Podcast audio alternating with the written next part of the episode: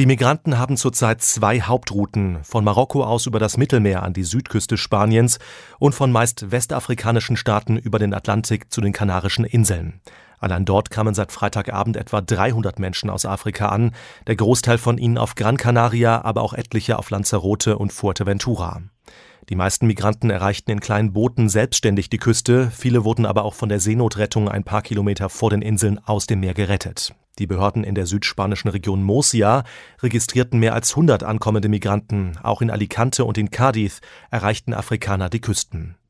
Nach Angaben des spanischen Innenministeriums ist die illegale Einwanderung in diesem Jahr um 49 Prozent gestiegen, verglichen mit demselben Zeitraum des Vorjahres. Demnach haben in diesem Jahr mehr als 20.000 Migranten Spanien erreicht, die meisten per Boot. Die Internationale Organisation für Migration berichtet, dass fast 500 Menschen bei der Überfahrt ums Leben gekommen seien oder vermisst würden.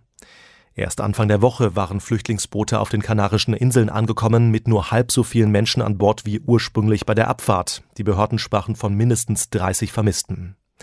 Die meisten Migranten hoffen auf ein besseres Leben in Europa, doch nur die wenigsten haben Anrecht auf Asyl.